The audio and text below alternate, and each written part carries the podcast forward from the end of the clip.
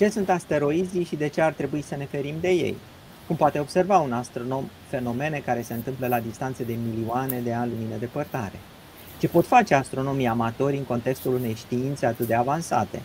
Acestea sunt doar câteva dintre întrebările la care vă răspunde în ora care urmează invitatul nostru, astronomul Ovidiu Văduvescu.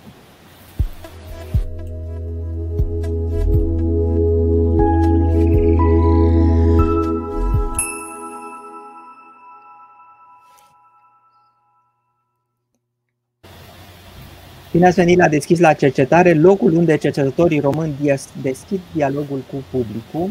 Uh, vă salut, bine ați venit în seara aceasta. După cum vedeți, avem un mic zgomot de fond, uh, sper să ne descurcăm cu el. Uh, bine ai venit, Ovidiu, bine te-a regăsit, Ada.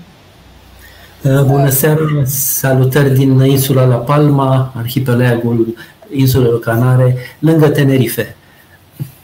Uh, dă nevoie să le spunem celor care se uită la noi câteva cuvinte despre tine, să-ți facem o intrare uh, triumfală în uh, familia foarte selectă a invitaților în deschis la cercetare. Ovidiu Văduvescu este astronom la Isaac Newton Group of Telescopes în La Palma. El a absolvit Facultatea de Matematică a Universității din Craiova, are un doctorat în astronomie de la Universitatea Babeș-Bolyai din Cluj și unul în astrofizică de la Universitatea York din Toronto, Canada. A lucrat la institute astronomice din România, Franța, Africa de Sud și Chile, iar din 2009 s-a stabilit în Spania, în La Palma, în insulele Canare, unde își desfășoară activitățile de astronom și profesor. Între subiectele lui de interes se află galaxiile pitice, asteroizii și cometele, în special cele din preajma Pământului, tehnici de observare, dar și de data mining. În plus, este implicat în activități de educare și comunicare publică, precum și în ceea ce se numește Citizen Science, despre care cu siguranță va vorbi mai mult în timpul emisiunii. Ovidiu, bine ai venit în Deschis la cercetare. Bine v-am găsit uh, și cu salutări și cu o vreme puțin cam ploioasă, din păcate, chiar și din insula noastră, care este una dintre cele trei locații care găzduiesc um, marile, primele trei, cum spuneam, observatoare complexe de observatoare ale lumii, insulele Canare, în Spania. E și o destinație turistică, insulele Canare. Uh, da, este. Românii știu foarte bine, cunosc, chiar unii au cumpărat proprietăți în Tenerife, insula vecină, care se află doar la 100 de kilometri distanță, uh, o jumătate de oră cu un uh, avion local sau trei ore cu vaporul, cu feribotul. Înseamnă că ai cel mai frumos serviciu dintre toți. Te uiți la stele într-o locație în care toată lumea vrea să-și facă vacanța. Mulțumesc. Să știți că cam așa este. Deși uităm uh, cu trecerea anilor uh, să ne bucurăm de locația asta, uh, adeseori când cobor de pe vârful muntelui și văd așa în depărtare Tenerife peste nori, îmi dau seama că suntem privilegiați trăind aici. Îți uh, mulțumim foarte mult, Ovidiu, că ți-ai rupt un pic din timpul tău petrecut în paradis ca să stai de vorbă cu noi și mai ales cu cei care se uită la noi. Pentru că i-am anunțat deja din timp că urmează să fii invitatul nostru, am strâns deja un număr de întrebări uh, pe care ți le-am și prezentat și am ales una la care vei răspunde pe scurt înainte să intri în detaliile legate de cercetarea ta. Ca de obicei, uh, cel care a pus această întrebare va primi în cursul zilelor următoare o carte oferită de editura Humanitas care ne susține încă de la începutul acestui podcast. Este vorba de o apariție nouă, o traducere a cărții lui Brian Green care se numește Până la sfârșitul timpului. Uh, și fără să ne mai lungim uh, foarte mult, uh, am să îți ofer atât întrebarea, Uh, cât uh, și o să-i ofer celui care a pus-o uh, bucuria de a afla că este câștigător. Câștigător și iată primul care apucă să spună o întrebare. Jolt întreabă cum se poate determina traiectoria unui asteroid, adică cu ce instrument și cum se măsoară poziția asteroidului în spațiu. Foarte interesant. Acum 200 și 20 de ani, astronomii căutau cu uh, interes planeta lipsă, așa numită lipsă, dintre orbitele lui Marte și Jupiter.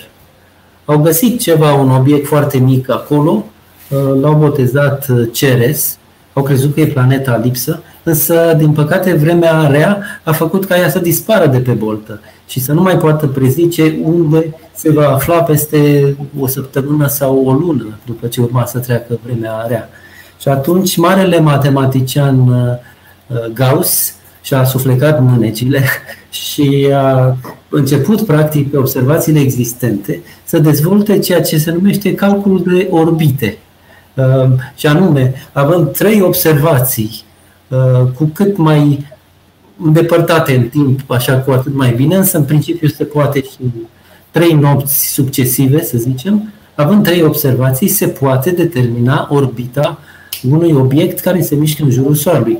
Uh, grație legilor lui Kepler, cea mai importantă fiind că ea se mișcă pe o elipsă, și ale lui Newton, care spun că atracția este datorată în principal Soarelui, obiectul central, care stă într-unul dintre focarele elipsei. Deci Gauss a făcut treaba asta, a pus mâna pe hârtie și e un manual de vreo 10 pagini așa, din care eu mi-am făcut lucrarea de diplomă la Universitatea din Craiova, la matematică, calculul de orbite, prin care Gauss a prezis la aproape o lună distanță de la momentul descoperirii, care i s-a datorat uh, călugărului uh, Piazzi, uh, italian, unde se va afla, a prezis unde se va afla obiectul, la, la aproape o lună distanță, când timpul i-a permis. Și la mai puțin de un grad Uh, după ce astronomii și-au ațintit telescoapele din nou în zona respectivă, la mai puțin de un grad față de predicția lui Gauss, chiar au regăsit obiectul în cauză, Ceres, care a fost așa zisul uh, așa zisa planeta uh, lipsă. Însă el s-a dovedit un an mai târziu și apoi încă doi ani au mai fost descoperite și alte obiecte similare, destul de slabe, cam în range-ul câteva sute de kilometri până la 1000 de kilometri diametru.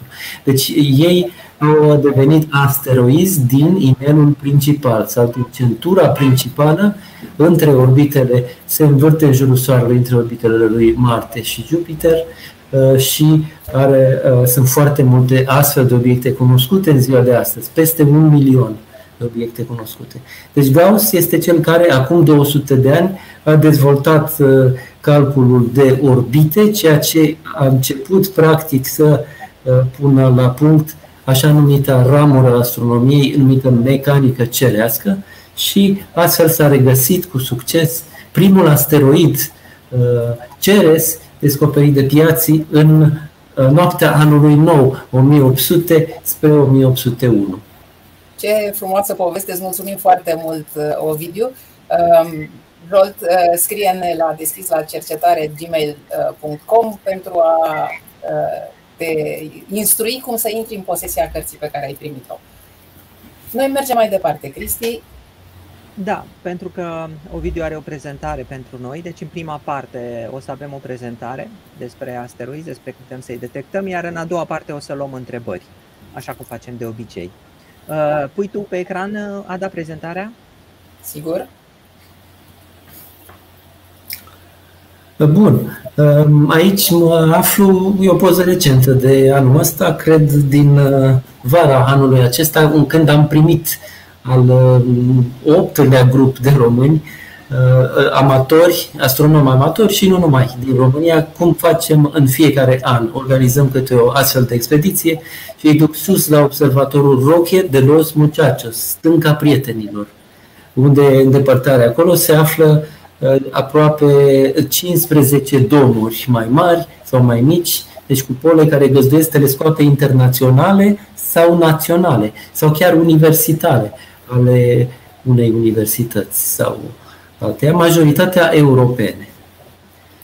Uh, bun. Aici aveți, pentru că eu conduc, am înființat alături de fostul meu coleg de la Institutul Astronomic acum 25 de ani, din București, dr. Mirel Bârlan, care actualmente este și directorul Institutului Astronomic, după un periplu mai larg în Franța, țara lui adoptivă, am înființat acest proiect numit Euronier în anul 2006, deci are mai mult de 15 ani, care își dorea să umple un fel de gol european în domeniul cercetării și descoperirii de asteroizi. Deci din 2006 și până acum o să vă prezint circa 20-30 de imagini din periplurile, așa cum le numim noi, Observing Run sau misiuni de observație. Sunt două telescoape de aici din Franța, unul primul de la Pic du Midi uh, și uh, acesta uh, de, la noi diametru oglinzii principale este cel care contează cel mai mult. Deci aici, în cazul de față, un newtonian vechi de peste 100 de ani, care are 1,2 metri oglinda principală, fiind în stânga jos față de unde mă aflam eu. Deci ăsta era un observing run, o misiune de observație. Apoi, după doctoratul meu canadian, am devenit astronom cilian, ca să zic așa. Anume am fost angajat de o universitate din Chile, Universitatea Catolică del Norte, din Antofagasta se numește orașul, unde în mijlocul deșertului muntos andin, mergeam, am avut privilegiul să ajung în foarte multe misiuni de observație. Aici vedeți măgarii din măgărușii de la observatorul uh, European Southern Observatory, uh, cel mai mare observator din lume, practic, uh, site-ul mai mult istoric din La Silla, muntele La Silla la 2800 de metri altitudine, unde în depărtare se văd cupolele uh, celor mai mari trei telescoape, din circa 15-20 care sunt acum acolo. Deci asta e o poză din Chile, din observatorul celebru La Silla, unde am avut în 2008, 2008 uh, scuzați acolo, typo, uh, în martie 2008 am avut șansa să ajung împreună cu Mirel, fi, fi cum să zic așa, tăticii Euronier, proiectul Euronier, la prima misiune de observație pe un telescop de 2 metri, mai mare decât cele din Franța și uh, aflat, în, aflat într-un site mai bun. ESO Max Planck Galking, de unde vine și prescurtarea. Aveți telescopul în dreapta, deci are 2 metri, 2 diametru și o cameră de câmp ceva mai mare, încape luna în această cameră și deci are șanse pe un câmp ceva mai mare să descopere mai multe obiecte. Deci acolo suntem, am devenit practic primii uh, români, chiar dacă veneam din Chile și respectiv Franța uh, și câștigasem o misiune de observație, am devenit primii români care în vreme de doar trei nopți am reușit să facem câteva uh, sau mai multe, câteva zeci de descoperiri de asteroizi. O să mă întrebați poate de, de ce nu știu exact câte, pentru că procesul de alocare a creditului descoperirilor e destul de complicat, durează ani de zile și din cauza asta știu precis că avem cel puțin 50 de asteroizi descoperiți acolo, dar s-ar putea ca numărul să depășească 100. Dar uh, cum ați făcut? Uh, vând un telescop de 2 metri la dispoziție grație timpului de observație cilian, uh, pe un telescop internațional, uh, nemțesc, uh, european în cazul ăsta, punând telescopul în ecliptică, în opoziție, cum spunem noi, opoziție opus Soarelui, era mai ales acum 15 ani, dar și în ziua de astăzi, o treabă destul de simplă.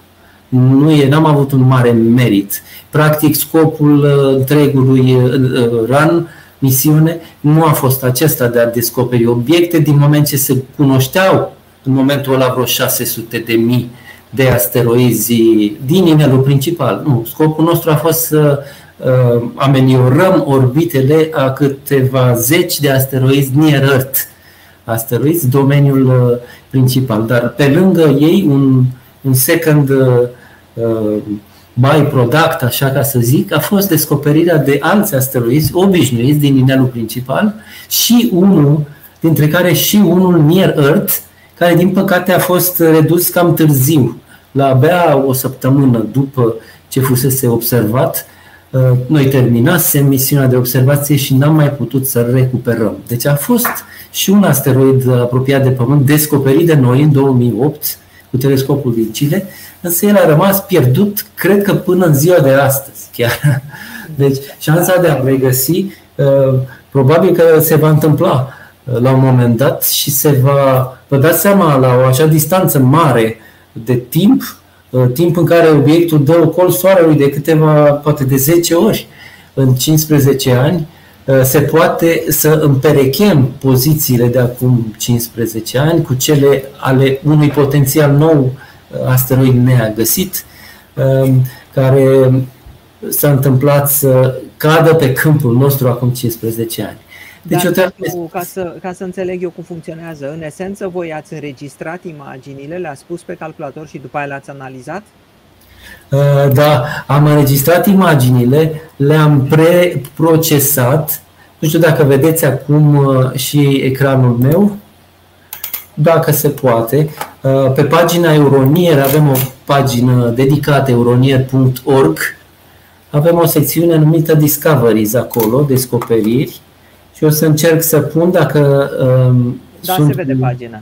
Exact. Avem aici primul, de fapt primul cel mai vechi uh, obiect descoperit de un astronom amator din România, de la Astroclubul București, chiar veteran, domnul Dan Vidican, împreună cu mine și cu Mirel, uh, co-observatori.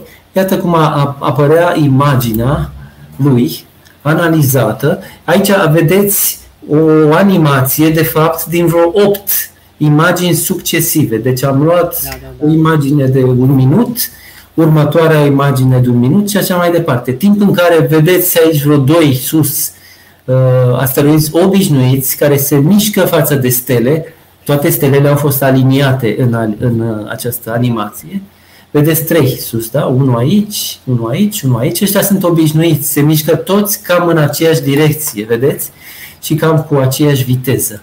Însă este unul jos în dreapta, foarte neobișnuit, în sensul că se mișcă repede, exact invers, pe direcție inversă celorlalți uh, și mai lasă și un trail, o dâră, din cauza mișcării lui foarte rapide.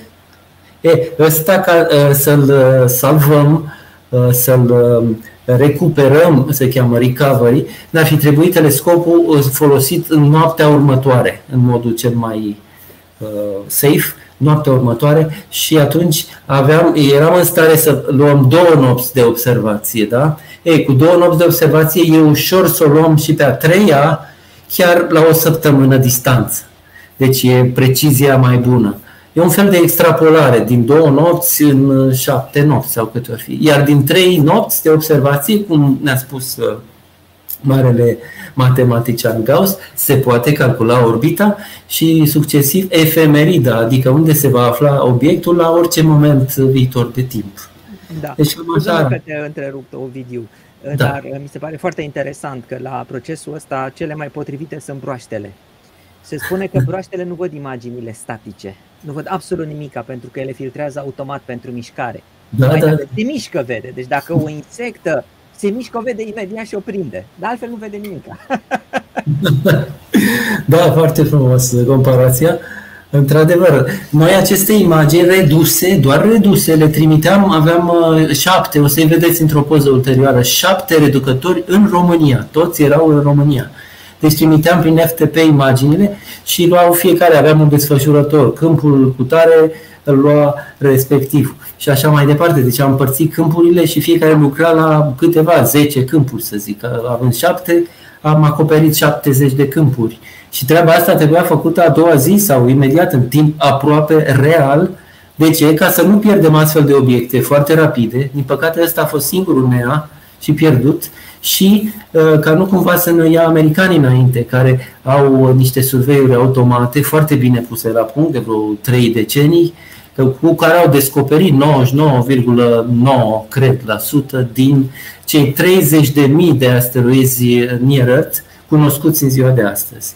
Bun, putem reveni la Uh, prezentare, dacă doriți. Deci împreună cu Mirel și aici cu grupul întreg de reducători, am fost nouă, cum v-am spus, în total, uh, cu care am uh, redus imaginile luate din Chile. Cam jumătate erau astronomi amatori sau studenți și doar vreo trei, între care Adrian Șonca și Ruxandra Toma erau, sau, și Aline Nedelcu erau profesioniști sau aproape profesioniști, studenți în astronomie. Uh, deci aici eram uh, la o conferință de presă în vara lui 2008, cu plăcere mi-aduc aminte, sărbătorind primele descoperiri românești de asteroizi. Bun. Aici, în timp ce cei doi ani când am fost astronom cilian, am, am avut ocazia să-l aduc grație unei sponsorizări de la Universitatea din București pe studentul din România, Alex Tudorică, un fost membru al Asociației SARM, Uh, prin care l-am cunoscut, Societatea Astronomică Română de Meteori, și care s-a dedicat, uh, adică universitate uh, și carieră în domeniul astronomiei. Acum el s-a întors, Alex, în România și lucrează puțin tangențial de astro- în astronomie, însă continuă să, după un doctorat în Germania, continuă să lucreze și să, vol- să facă voluntariat în domeniul euronier.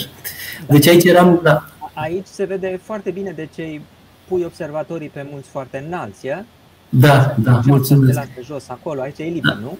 Așa este, da. Trebuie la 2800, 3000, uh, poate și mai sus de metri, suntem peste majoritatea norilor, stratul de inversion layer, îi spunem noi, uh, și mai feriți de poluarea luminoasă care vine în general din marile orașe.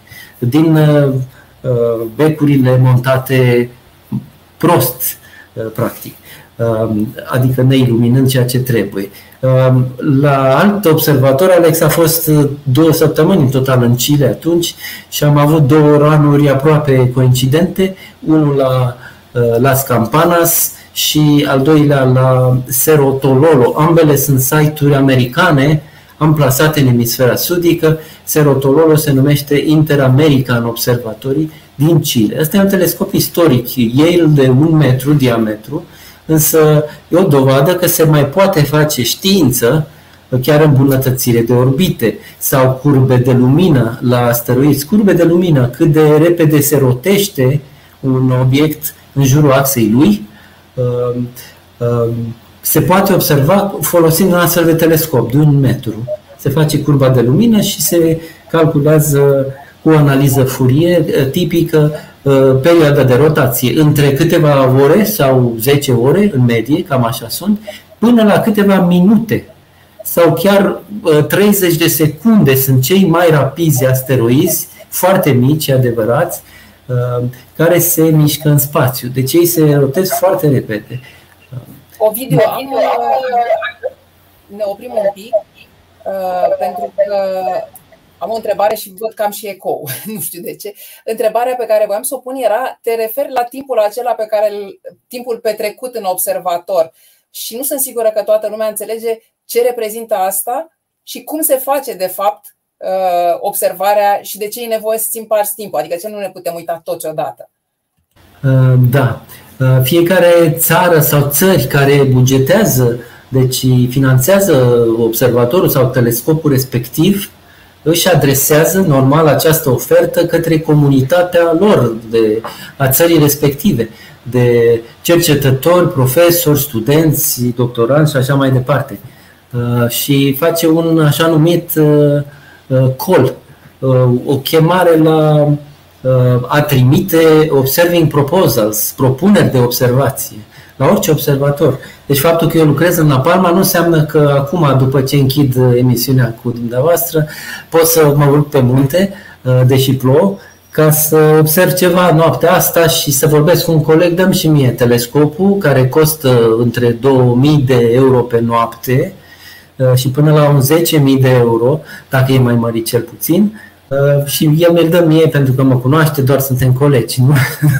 nu, nu se poate. Trebuie pentru asta să fac o cerere de observație și să trimit un uh, proiect, un proposal uh, către un comitet de asignare de timp, de evaluare de proiecte și asignare de timp cu cel puțin șase luni înainte, până la un an înainte, de observația propriu-zisă, care poate sau poate că nu va avea loc dacă acel comitet științific Uh, analizează și consideră că mm, uh, știința care se propune e cam slabă și nu prea merită să-i dăm timp.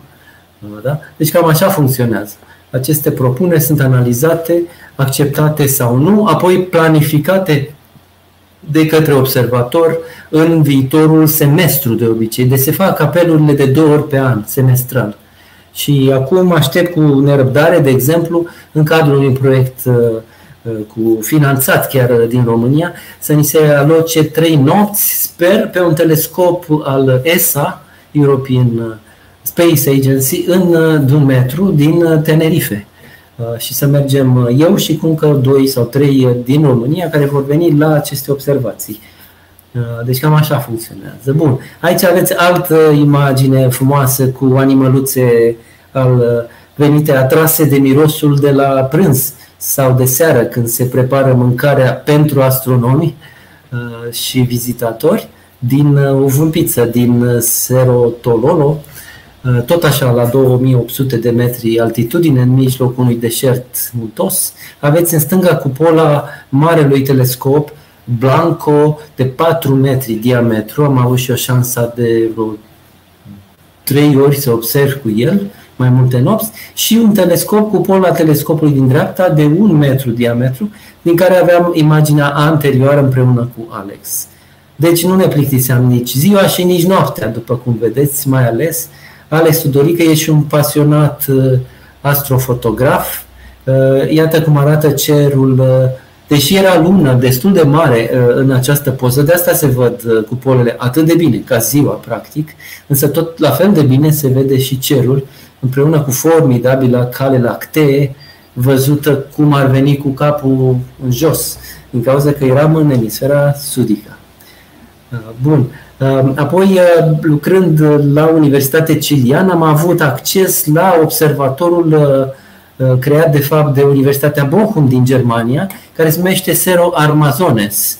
Un site deschis de 20 de ani, de circa 20 de ani, Sero Armazones, unde se călătorește din orașul în care locuiam și era Universitatea, Antofagasta, circa 3-4 ore, pe un asemenea drum, dacă pot să-i spun.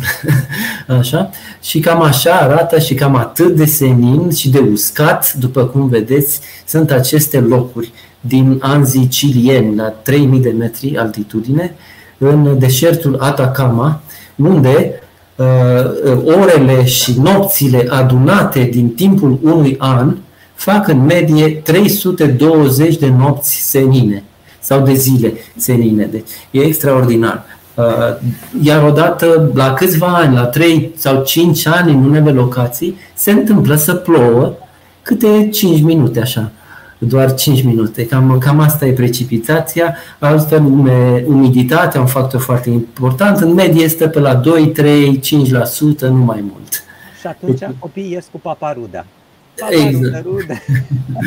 exact. Aici aveți două domuri mici Uh, un telescop de 80 de centimetri german în dreapta și unul mai uh, modern, uh, mid de 40 de centimetri, al cărui domn trebuia, nici nu era mecanizat, trebuia să-l împing cu umărul în funcție de unde stătea telescopul și unde am petrecut patru misiuni, mini-misiuni, așa, câte 3-4 nopți de observație, toate absolut senine. În spate aveți vârful Cerro Armazones, de fapt 3000 și puțini 100 de metri, care acum uh, nu mai arată la fel. De ce? Pentru că a fost excavat și explodat practic, probabil că nici domurile astea nu mai sunt acum acolo, poza fiind de 15 ani, pentru că aici se construiește uh, marele uh, telescop al ESO, Observatorul European din Emisfera Sudică, IELT, de o oglindă de 38 de metri diametru. Cel mai mare telescop optic din lume va deveni peste câțiva ani.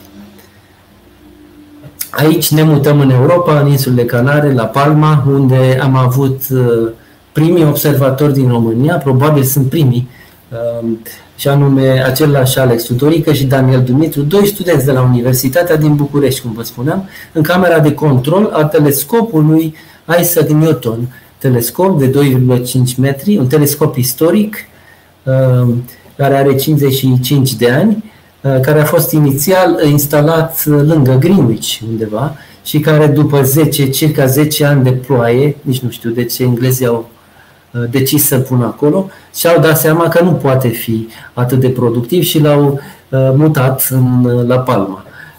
Cu care ocazie și site-ul întreg observator internațional a început să, să crească, să se formeze și să crească prin anul 1985. Deci avem aproape 40 de ani. Aici este undeva, eram pe o platformă, după regula întâi vine un român, apoi doi, apoi șase studenți și amatori din România, cu care am avut plăcerea prin 2012 să avem încă patru nopți de observație. Uh, eram lângă camera de imagini, Wi-Fi camera, o vedeți acolo o, o, o cutie destul de mare, un metru pe un metru, un cub așa, um, care se află montată uh, așa numitul prime focus, în focalul principal al telescopului Isaac Newton pe care îl vedeți în spate acolo. Îi vedeți oglinda principală în spate. E, uh, acea oglindă are 2,5 metri diametru și cu ea se, uh, s-au putut face și am putut uh, marca primele descoperiri de asteroizi apropiați de Pământ din La Palma. O, o întrebare așa, curiozitate personală, pentru că am și eu un telescop acasă, Ovidiu, și când curăț o grinda, trebuie să zic că e așa, ceva, sunt cu mânuțe, cu tot felul de alcool și așa mai departe. Se curăță oglinda acestui telescop? Cum se face? E o procedură specială, specialiști? Da, e o suflare de fapt cu.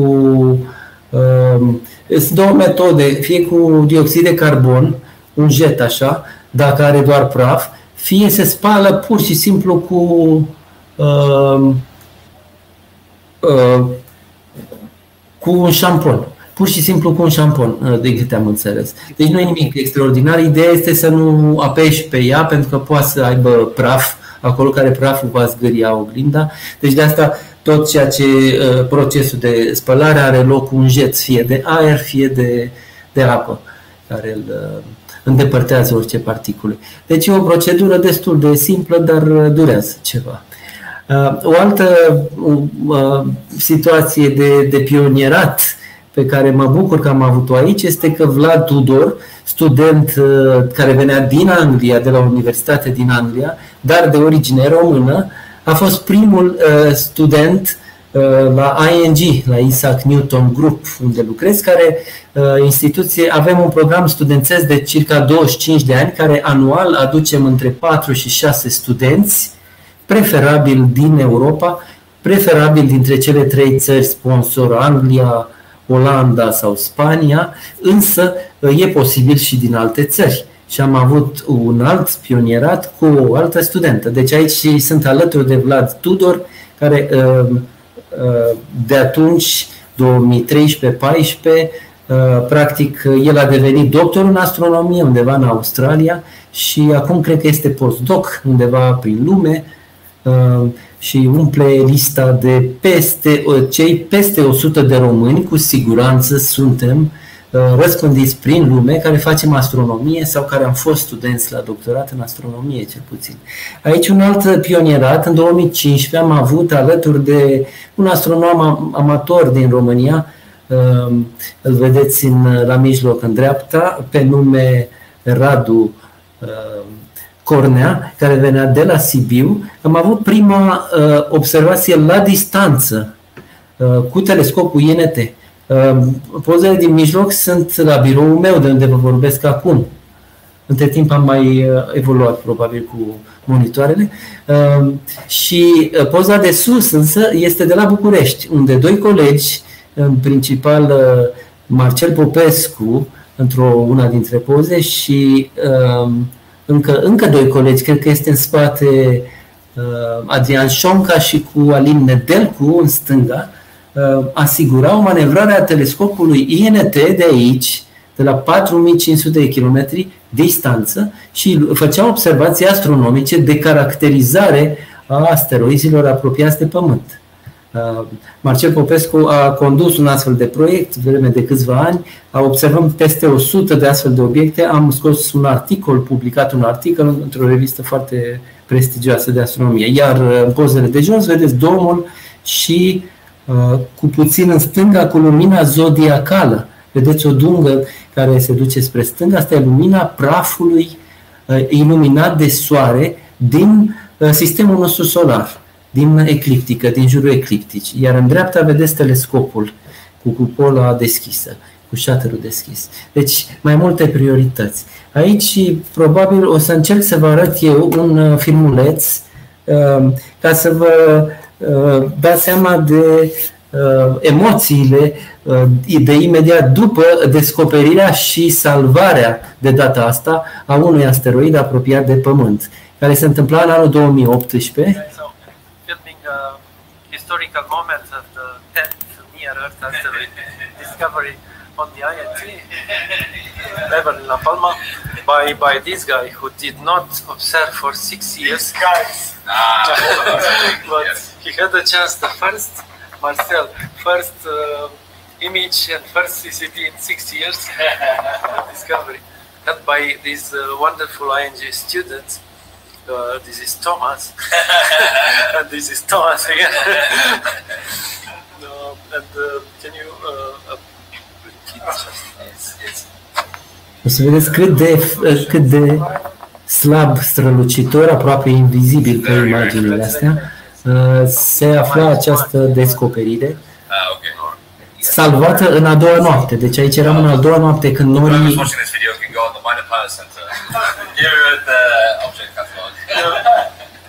Când norii uh, ne-au cam făcut feste,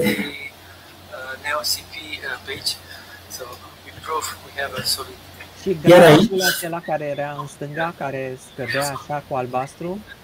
Nu, nu, nu cred că îl vedeți, nu-l puteți vedea din cauza distorsiei de imagini. La câteva minute după ce trimitem raportul către Minor Planet Center, obiectul apare pe pagina Minor Planet Center la Harvard, în baza de date, și atunci răsuflăm ușurație, iar în continuare alți observatori îl pot Uh, prinde și face observații ulterioare ca să-i amelioreze orbita. Dar da. era da. un asteroid, nu o planetă minoră. Era un asteroid, era. Uh, pot, pot să vi-l arăt și aici. Era un asteroid apropiat de Pământ, da. Pot să vi-l arăt și aici. Este vorba de cel descoperit de Marcel Popescu, în sensul că el a fost reducătorul. E vorba de obiectul ăsta, vedeți? Asta e. Vede bine. Sunt imagine din prima noapte. Uh, pe care Marcel l-a salvat chiar uh, vizual, în sensul că noi am avut un software, un pipeline finanțat de ROSA, Agenția Spațială uh, Română, cărora uh, și ROSA și unitatea de finanțare a Ministerului doresc să le mulțumesc pentru micile finanțări pe care am început să le avem în România. Ei bine, noaptea a doua a fost și mai slab, deci de asta nu, nu puteți vedea practic și se mișca destul de repede, deci trebuia salvat în noaptea a doua. Din cauza asta uh, observați probabil râsul uh, cam zgomotos și nervos așa al unuia dintre cei doi uh, Thomas, pentru că erau parte și deveniseră parte din descoperirea noastră. Bun. Era un film similar, mergem mai departe. Grație descoperirilor din Chile, dar și din La Palma, am reușit să dăm nume Uh, românești asteroizilor chiar descoperiți de noi.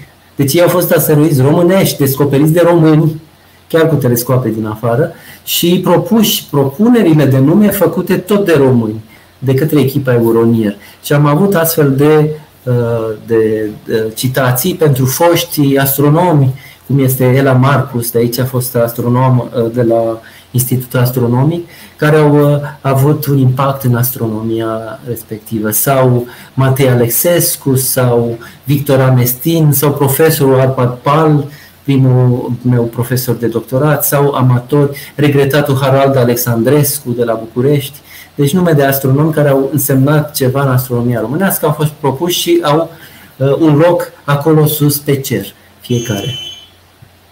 Foarte, foarte frumos din partea voastră. Într-adevăr, sunt nume foarte cunoscute în istoria uh, astronomiei.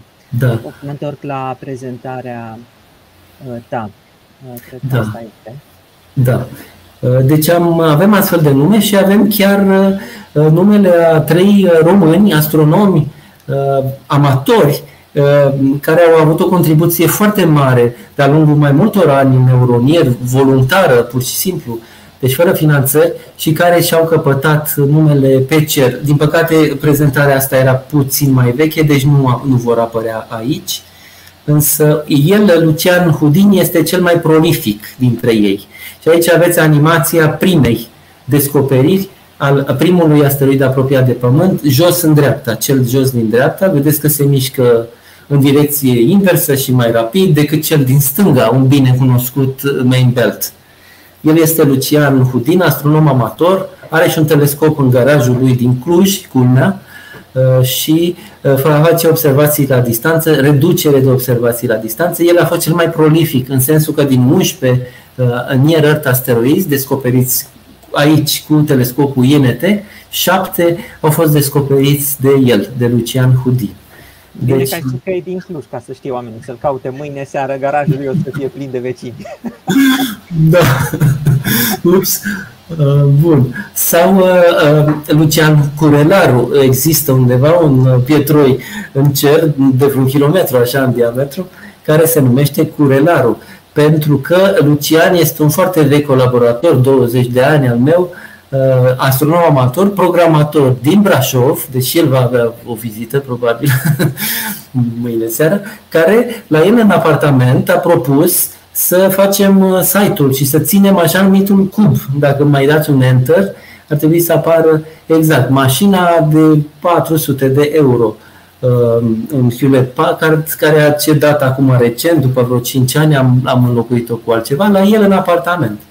Uh, grație legăturii la internet, uh, uh, prin RCSRDS, avem practic un, ca un observator, vă spun chiar mai bun și mai rapid decât era. Site-ul fusese găzduit înainte la Institutul de Mecanică Cerească, observatorul din Paris, care, datorită faptului că noi nu aveam acces direct la el, dura foarte mult uh, câte o schimbare și sunt foarte mulțumit de găzduirea, această găzduire a lui Lucian, uh, practic într-un apartament de bloc a întregului site pe care o să-l vedeți. Aici este ranul uh, celebru, cel mai lung și cel mai friguros. Vedeți acolo gheața care datorită vântului 50-100 de km la oră într-o noapte anterioară se depunea așa pe platformele telescoapelor și avea o jumătate de metru așa în uh, situațiile astea, în direcțiile astea funny, uh, destul de funny, uh, cu care alături de, de el, de Radu, un amator din Sibiu care am îndrăznit să mă întrebe, aflând că din păcate eu nu aveam finanțare, deși instituțiile locale au contribuit la cazare gratuită sau așa mai departe, îi mai trebuiau câteva mii de euro. El a cerut singur să încerce să ceară uh, sponsorizare, să-ți găsească sponsorizări din Sibiu. A fost acolo la un ziar local care l-a pus în legătură cu vreo 6-7 firme și alte asociații și a reușit să strângă peste 5.000 de euro și să vină vreme de 6 luni în Tenerife necesare ca să observe cu câte o săptămână on, una off, Uh, să observe uh, circa 40 de nopți de observație pe două telescoape de un metru în insula vecină Tenerife, caz, uh, o ocazie cu care a venit și la Palma. Da, bine, poate că după aceea putem să vorbim despre acești amatori, astronomi amatori, pe care îi întâlnesc și eu și care pe mine mă fascinează efectiv, pentru că mulți dintre ei locuiesc la țară, locuiesc în afara orașelor și își cumpără telescoape și este hobby-ul lor, dar hobby-ul lor nu e numai să uite la cer, adună date și contribuie. Deci citizen science pe bune, ca să spun așa.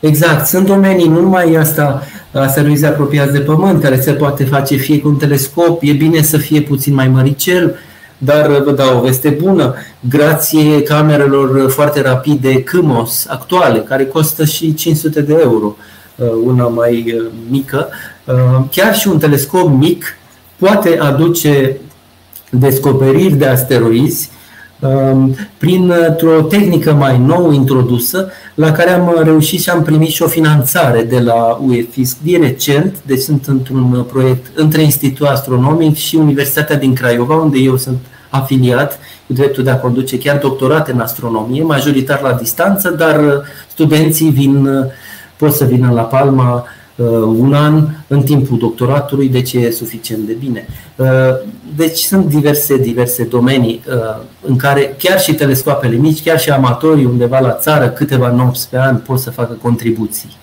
Aici eram pe platforma telescopului INT, cu pola în spate și cerul senin, constelația Orion, brâul Orionului, vedeți acolo, trapezul deasupra, ne stăteau martori că doi colegi de la Universitatea din Craiova, soții Alina și Costin Boldea, au ajuns aici și s-au reunit cu mine și cu o studentă de-a mea la doctorat, pe care o veți vedea în slide-ul următor, am impresia.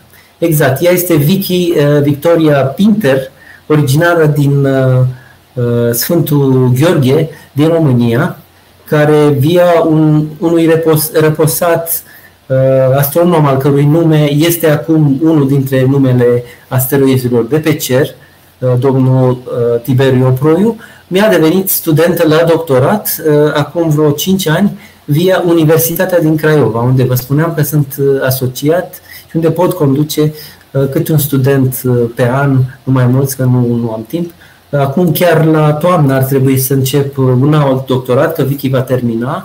Mai am un al doilea student, dar uh, vreau să creez așa un flux continuu. Deci la, la, până la toamnă, chiar la primăvară, dacă există oameni interesați care au un job în principal sau care nu neapărat au un job, um, să-și dedice trei ani, minimum trei ani pentru un doctorat, putem încerca prin uh, Universitatea din Craiova prin care, grație uh, programelor uh, Erasmus, respectiv ar putea uh, student ajunge și lucra în La Palma cel puțin un an, cot la cot, cu mine, sau chiar deservi unul sau altul dintre telescoape, cum, cum face studenta Vicky. Vicky e o studentă pe galaxii, însă în paralel cu galaxiile pitice, în care am, e al doilea domeniu de interes, m-a ajutat foarte mult și la asteroizi. Bun, mergem mai departe. În afară, ă, probabil o întrebare care mi-o veți spune este ce fac eu în timpul liber. Ă, timpul liber care e extrem de scurt, în general mi-l dedic tot astronomiei și anume, anume ramurei numit astroturism și uh, popularizare a astronomiei. Deci anual sau de două ori pe an am câte un grup din România. Uh, următoarea expediție, astfel de expediție va avea loc în iunie anul viitor. Uh, la prețuri foarte accesibile, uh, zic eu, pentru o insulă uh, de vis și nu numai una, vor fi încă una, și Tenerife cu un stopover de două zile și încă o insulă mică, Iero, uh, cu încă vreo trei zile. Aici aveți imagini doar din La Palma împreună cu grupurile care s-au perindat. Suntem într-un fel de junglă aici. Dacă în sud avem vulcan, chiar am avut un vulcan care încă scoate gaze pe nas. Uh, la un an după ce a fost declarat uh, încheiat, după trei luni de erupție. Deci dacă în sud avem uh, vulcan sau peisaj selenar, în nord avem aproape vegetație luxuriantă. E o zonă subtropicală aici, iar aici ne aflăm în pădurea Los Tilos, declarată patrimoniu UNESCO Uh, o primă parte din La Palma, după care toată insula La Palma a fost. Sau alte, alte imagini foarte frumoase, cum este această mare de nori, sau imagini de cer nocturn, de astrofotografie, cum le numim noi, care necesită un site uh, foarte negru. Cu cât mai puțin sau deloc poluat luminos, cu atât mai frumoase detaliile pe care le putem vedea fie cu ochii liberi, fie în astfel de poze de noapte.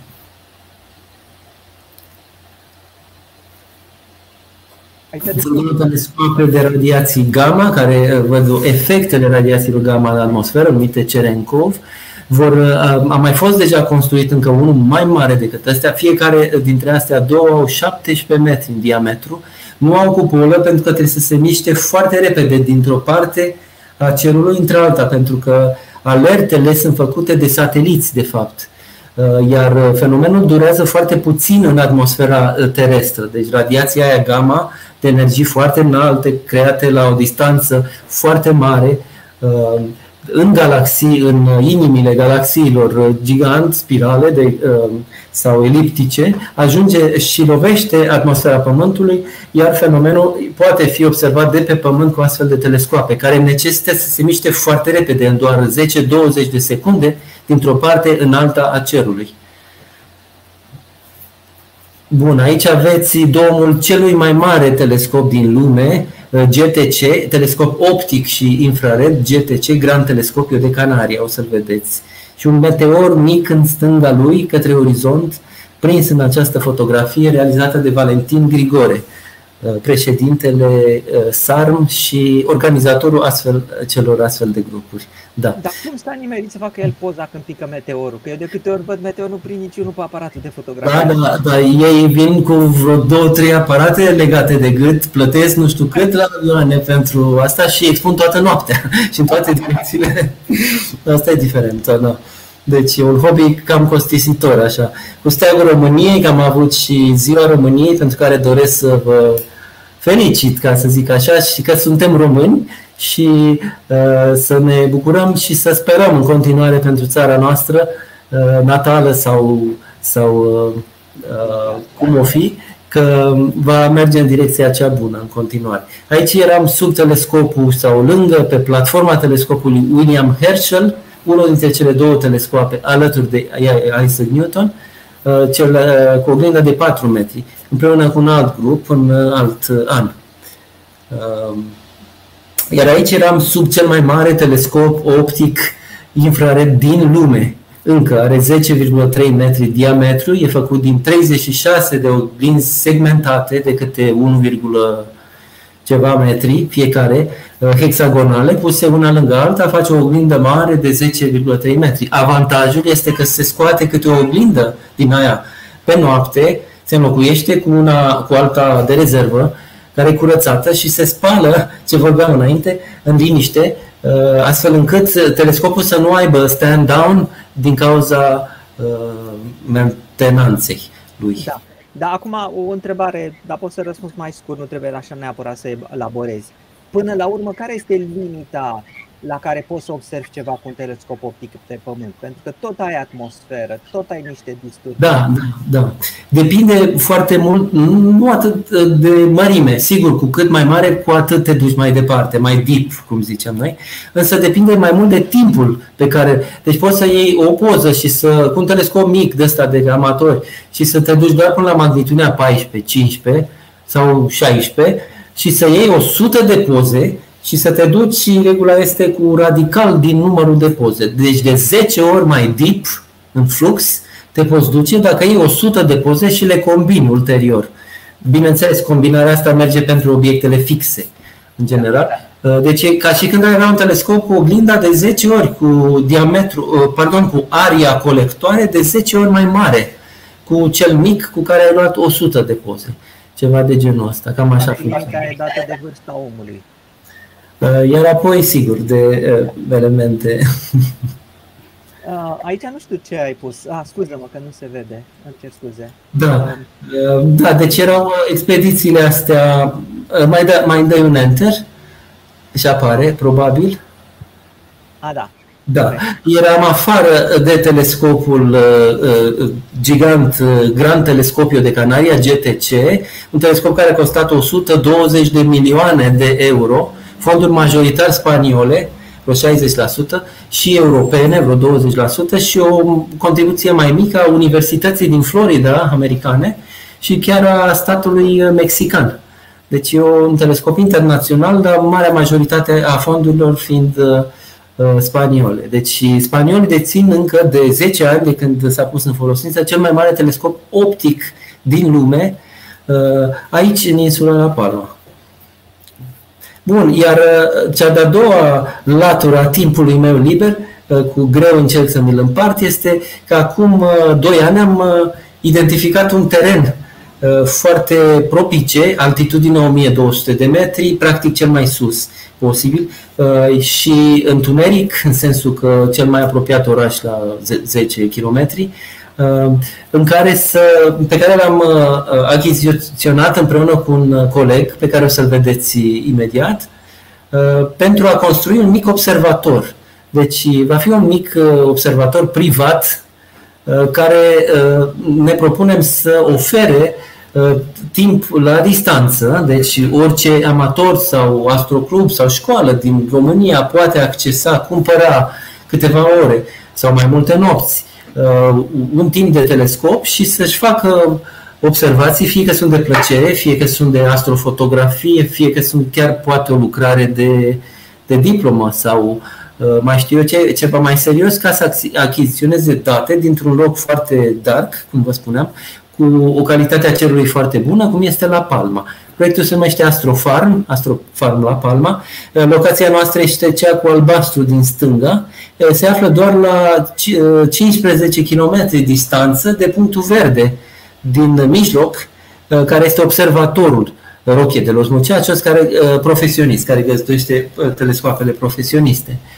Deci ne aflăm cumva la jumătatea înălțimii. Asta e o hartă de, de precipitații de-a lungul unui an întreg, care arată practic linia norilor care separă vremea mai bună, e cea cu verde din partea vestică a insulei, o separă de vremea mai umedă, puțin mai, puțin mai ploioasă din dreapta. El este în stânga Richard, colegul meu, ING, și partenerul meu, Astrofarm, englezul Richard Ashley, cu care împreună am investit și vom continua să mai investim Uh, astfel încât terenul din spatele nostru, 8.000 de metri pătrați, să ajungă în 2-3 uh, ani uh, să semene cel puțin cu un observator, cu un mic observator care îți găzduiească 5 telescoape într-o primă instanță, 3 căsuțe pentru, pentru găzduire. Iată cum arată cerul nopții de acolo. Este foarte, foarte dark. Asta e o poză cu telefonul, cu celularul, făcută de Vicky, studenta mea, la marginea unui, unui, unei plantații de viță de vie, sunt foarte multe în zona respectivă și unde cerul este negru. Este ceea ce ne dorim foarte mult. Deci cam, cam asta este uh, uh, timpul și imaginea, ultima imaginea, imaginea din uh, insula La Palma. Acolo, în depărtare, în ultima poză în asta, aveam impresia, cred că eram foarte obosit după vreo trei nopți de observație, aveam impresia că pe direcția nord uh, vestică, văd acolo deasupra pomilor o insulică, o insulă. Vă jur că a stat acolo, nu s-a mișcat cu nori și cu asta și de aia cred. Uh, dar cea mai apropiată insulă de aici, în direcția aia, este Madeira, la 450 de kilometri, care nu ar trebui să se vadă de la altitudinea asta. S-ar putea să fi fost un fenomen cumva de refracție, nu știu ce să zic, dar vă jur că mi se pare că în ziua respectivă am văzut acolo ceva. Bun. Uh, da. Uh, ce pot să zic, Ovidiu? Mi s-a părut în de cursul prezentării că ești un fel în poziția unui zeu, care ai șansa ca să duci numele unor oameni în nemurire. Adică tu dai numele unor asteroizi folosind numele unor oameni, care poate altfel ar fi intrat în uh, uitare. Dar îi capătă numele unui asteroid și uite că rămâne numele lor peste veacuri. Da, da, mulțumesc, da. Uh, prea, prea dură, să zic așa, comparația dintre cele două cuvinte. Uh, sunt un om poate foarte pasionat, uh, care a dorit să împart și să dau înapoi, practic, amatorilor, fie că sau profesioniștilor care au trecut prin viața mea, m-au educat, chiar unii dintre ei, și care undeva e frumos după ce nu mai sunt, măcar familia lor, urmașilor, studenților să știe că există undeva sus acolo pe cer. Însă nu sunt singur alături de mine. Uh, colegul uh, Mirel Bârlan a mai făcut astfel de propuneri. Uh, unica diferență este că asteroizii, toți propuși de ei, inclusiv cel care poartă numele țării noastre, România, au fost descoperiți de către americani, de către surveiuri americane. Uh, pe când toate numele astea pe care le-ați văzut, 12 nume românești, sunt descoperirile noastre, asteroizii românești descoperite de, de noi. Uite, uh, ne sugerează un uh, privitor sau îți sugerează să dai unui asteroid numele lui Dumitru Popescu, care a făcut calculele pentru sonda Schiaparelli, care în 2017 a devenit meteorit pe Marte. O să, uh, o să mă interesez, mulțumesc.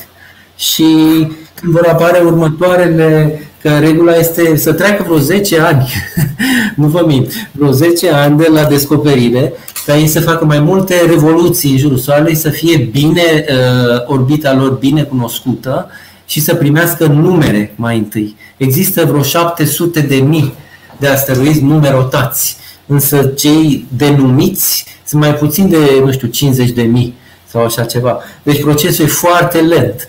Uh, dar noi mai avem asteroizi care ar trebui să fie numerotați în viitorul relativ apropiat și o să iau un calcul, am notat. Dumitru Popescu, n-am, n-am știut, un, cu o sondă care în legătură cu o de, misiune pe Marte. Am înțeles. Ovidiu, acum, o, Ovidiu, acum o să luăm întrebări Bun. și te rugăm să răspunzi mai scurt, adică o măsură în care crezi că este necesar. Ada, cum crezi? Luăm întrebările pe rând? Pune o întrebare, pune o întrebare? Bine, o să încep eu, uite, cu prima de aici. Uh, Silviu, bună seara! Cât de periculos sunt microasteroizi în cazul unei călătorii cu avionul? Mă refer la avioanele cu reacție care, din câte știu, zboară la peste 9000 de metri. Mulțumesc! Da, în principiu contez mai puțin 9000 sau 11000 de metri, pentru că sub 100 de kilometri cam încep, uh, începe atmosfera și uh, uh, încep ei să ardă. Poate să intre la 100 de kilometri și încep să ardă. E vorba de meteoroizi, ăsta e termenul corect, meteoroizi, sunt cei din spațiu, ei devin meteori în atmosferă, iar cei mai mari dintre ei care provin din obiecte cam peste un metru mărime, pot să cadă bucăți pe pământ și ea se cheamă meteoriți. Da. Uh, deci, întrebarea ar fi um, dacă posibil cu vreun meteor uh, să se întâmple o asemenea um, întâmplare tristă, nefericită, um, probabilitatea e destul de mică. Nu pot să vă spun, dar sunt sigur că este ceva la ordinul 1 pe un milion sau chiar mai, mai mică decât atât. Uh, de ce? Pentru că evenimentele de bucăți mai mari de un metru, vă repet, care intră și uh, rezistă până către 10 km pe unde zboară avioanele sunt destul de rare.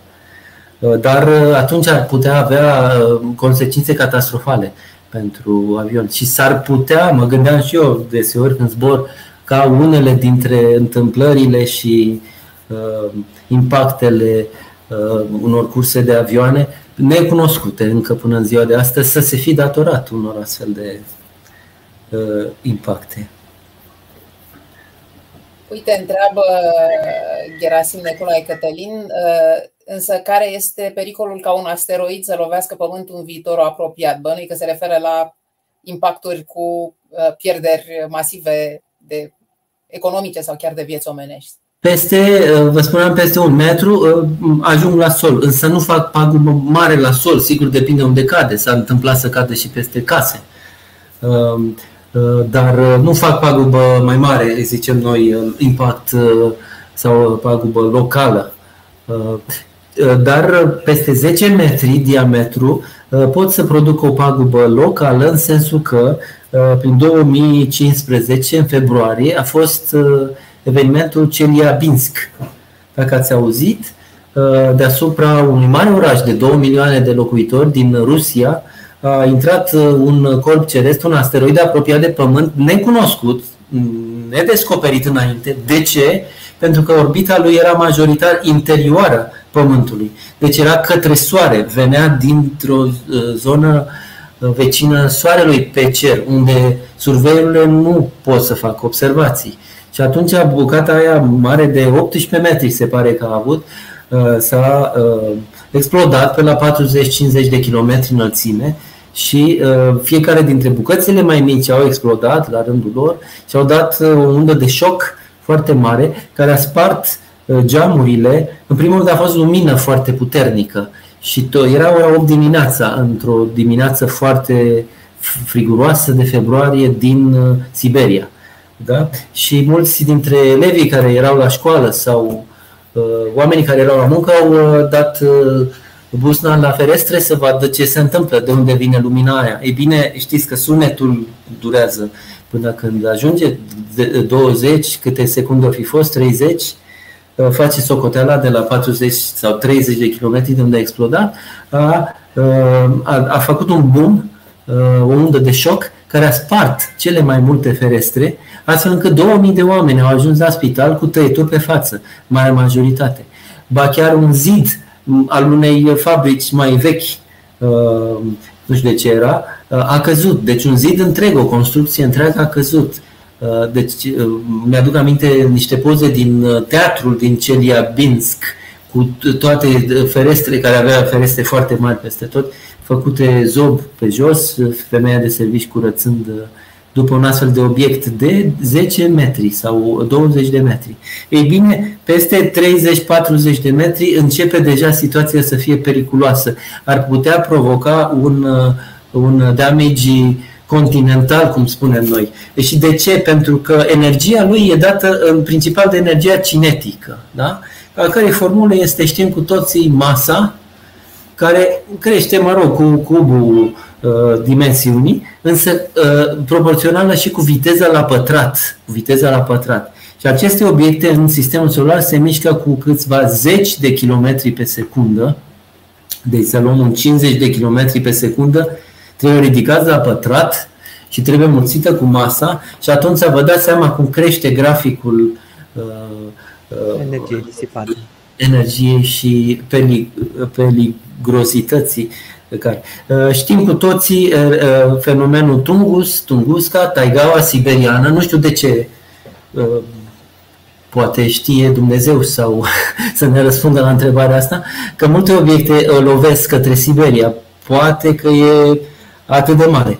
Însă se pare că sunt mai multe în emisfera nordică decât în emisfera sudică. E interesant de, sunt lucrări științifice și avem colaboratori la Madrid, de exemplu, care au publicat astfel de, de lucrări Uh, și uh, uh, se pare când în taigaua siberiană, acum 100 și puțin de ani, a explodat ceva, un obiect ceresc, puțin deasupra Pământului. Acela cel mai probabil, plauzibilă teorie, este că ar fi fost o cometă care a explodat la circa 10 km în atmosferă, pentru că nu s-a găsit nimic la sol. Deci probabil că s-a volatilizat în totalitate, însă unda de șoc a, a traversat, a dat ocol Pământului de vreo două ori. Deci stațiile de uh, cu tremure, uh, uh, seismologii se au, au uh, înregistrat cu tremure și unda de șoc care a dat ocol de două ori Pământului.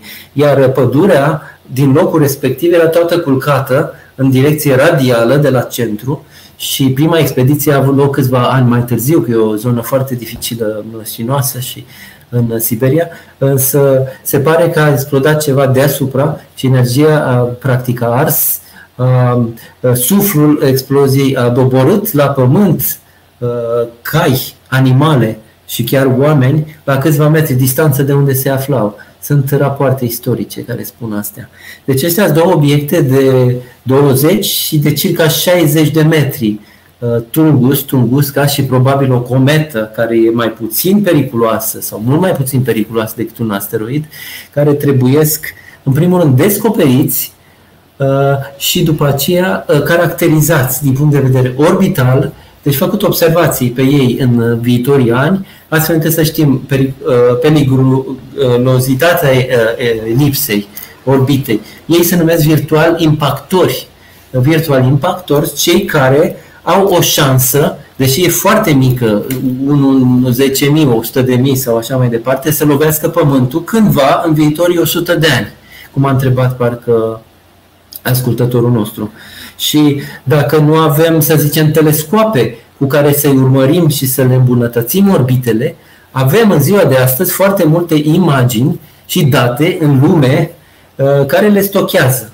Deci noi avem o colecție, îmi, îmi permit doar să vă arăt foarte scurt pagina Euronier, unde avem aici o colecție de tooluri, de softuri scrise de Lucian și de alții contributori, unde avem aici o bază de date și am desfășurat un proiect care a publicat chiar uh, într-o lucrare, o lucrare într-o revistă mare, foarte bine primită, uh, această bază de date a strânge în ziua de astăzi o colecție de 112 instrumente din lume care au peste 17 milioane de imagini, luate între 1989 și azi noapte la aceste observatoare. De către aceste, fiecare rând din tabelul ăsta este un instrument aflat pe cât un telescop din lume. Iar uh, arhivele, mega-arhivele astea de imagini, de unde noi colectăm doar metadata, doar uh, câte o linie, capul de tabel, nu, nu și imaginea, Uh, sunt uh, în Canada, acest CADC, uh, la ESO, în Germania, la ING, aici în La Palma, unde lucrez, la Scumbres, un proiect privat, observator care are 20-30 de telescoape în toată lumea, National Virtual Observatory, baza de date americană, care ține toate telescoapele americane mari, sau baza japoneză, SMOCA, care are cele mai mari telescoape din Japonia sau din Hawaii, telescopul național. Uh, pe aceste baze de date noi desfășurăm un asemenea proiect de data mining, cum ai uh, menționat Ada în introducere. Da, grație internetului, în primul rând a internetului, și al uh, dorinței de voluntariat al citizen scientiști din România, amatori, sau uh, studenți sau chiar elevi. Uite, avem aici la pagina colaboratori foarte multe nume românești. Ei sunt toți care au contribuit de-a lungul celor 15 ani de Euronier, toate aceste nume românești, dar și englezești, spanioli mai sunt care au contribuit la observații actual, au contribuit cu toții la aceste publicații. Ne apropiem către 30 de, de publicații, de uh, papers de articole științifice publicate prin 95% uh, în reviste internaționale ISI, cotate ISI din lume, cu care am avut un alt pionierat, este că foarte multe nume de astronomi amatori sunt pe aceste uh, uh, lucrări științifice și o să încarc numai una, de exemplu, acum să vă arăt cam cum arată uh, și pe care, vedeți, am foarte mulți coautori, Uh, datorate și unei finanțări uh, numit uh, proiectul Nearby, împreună cu Universitatea Tehnică din Cluj-Napoca, de unde șef de proiect a fost profesorul Dorian Gorgan de acolo, care a avut o studentă la doctorat, deci și o teză de doctorat Denisa este studentă, a ajuns doctor după vreo 5 ani pentru că a lucrat împreună cu mine, am observat împreună pe date INT și chiar am descoperit Uh, doi asteroizi într-un prim foarte uh, mic, rapid run, misiune de observație. Așa arată, de exemplu, un print screen din uh, modulul nostru, din pipeline-ul nostru, platforma de validare pe care intrau grupul de 10, circa 10 amatori studenți din România, primeau fiecare 10 câmpuri, cum spuneam, și validau ceea ce softul scotea în mod automat. Vedeți cele liniile cu verde, e fiecare câte un obiect, Aici ne permitea să facem turul respectiv o animație, să urmărim niște parametri și să decidem în final uh, parametrul uman, să decidem că da, este un obiect ceresc și nu este un artefact care uneori mai apare pe orbită. Deci cam, cam astea sunt exemple de astfel de lucrări, publicații științifice cu care mă mândresc pentru că proiectul a fost foarte puțin finanțat. Pe plan european, din păcate, nu a fost finanțat deși acum 15 ani identificasem două telescoape dormante, închise, deci la ESO în Chile, în La Siria și aici, în La Palma. Am aplicat pentru un proiect de 2,5 milioane acum 15 ani, din păcate nu s-a acceptat. Uh, să vedem, poate pe viitor. În principiu am avea nevoie de un telescop dedicat. De-aia vedeți aici pe, pe siglă uh, două cupole. Uh, ăsta era visul Euronier, să zic, de a avea o cupolă în emisfera nordică și una în emisfera sudică cu care să acoperim tot cerul prin proiectul Euronier și să le avem oricând la îndemână, astfel încât la capitolul descoperiri să avem cât mai puține astfel de one night lost, cum vedeți aici, din cauza că nu am mai avut acces la telescop sau așa mai departe. Unele uh, descoperiri sunt mai interesante, cum ar fi acest Earth Quasi Satellite, adică aproape uh, un satelit natural al Pământului, obiectul ăsta numit 2014 OLE 339. Um, uh, se cunoșteau doar 5 astfel de obiecte quasi-satellite ale Pământului, în sensul că pentru câteva sute de ani, vreo 800, uh, care e nimic la scară cosmică, ei se află mai mult sub influența Pământului decât cea a Soarelui.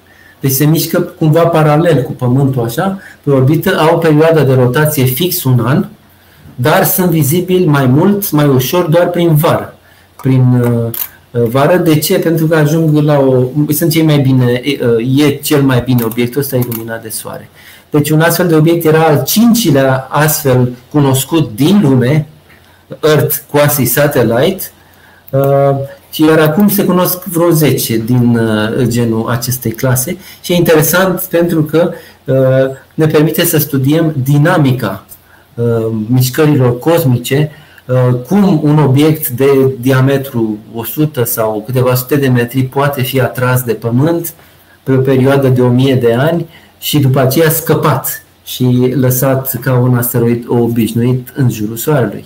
Deci sunt tot felul de uh, descoperiri care vin de acolo, de sus, de pe cer. Doar dacă ne uităm pe cer, putem să le facem, care pot să alimenteze apoi modelele uh, matematica și computaționale din modele și îmbunătăți știința. Asta este știință. Jumate din ea se produce aici în birou sau 90% și doar 10% când avem timp de observație se produce sus, acolo pe munte, la câțiva kilometri de unde vă vorbesc.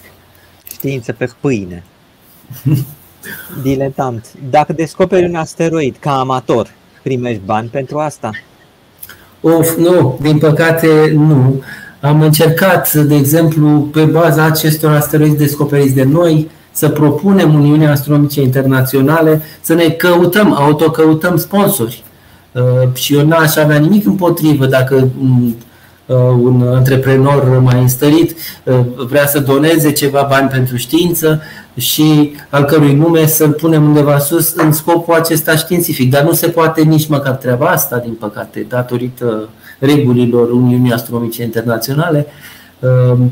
Asta cu sponsorizarea și cu banii trebuie să mai aștepte și, din păcate, uneori sau deseori ducem lipsă de astfel de finanțări, cum, cum vă spuneam la capitolul telescoape. Euronier a făcut aceste contribuții uh, grație telescoapelor existente și a timpului de observație obținut în urma cererilor de observație, cum vă spuneam, făcute majoritatea de mine, dar și de alți colaboratori pe telescoapele existente, care înseamnă câteva nopți pe semestru ca să vă dați seama. Deci toate aceste ranuri pe care le aveți aici, în la network.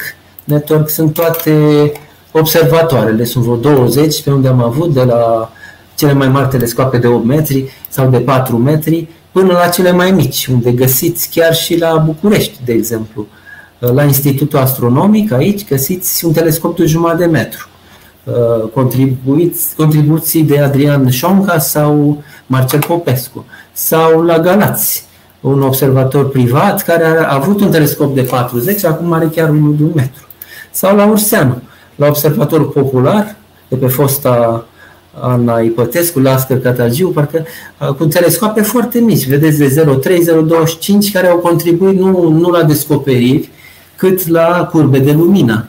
Aceste curbe de lumină trebuie să observe asteroizii câteva nopți la rând și să iei câte o imagine, așa la fiecare 1-2 minute, și să-i observi doi pe noapte, nu mai mult, după care câteva nopți la rând, dacă chiar ai avut senin, uh, reușești să faci o curbă de lumină și să afli perioada de rotație și eventual dacă are vreun satelit se poate să aibă și un satelit. Deci sunt contribuții care se pot face chiar cu telescoape mici. Vedeți aici că majoritatea telescoapelor se învârt în jurul diametrului de un metru.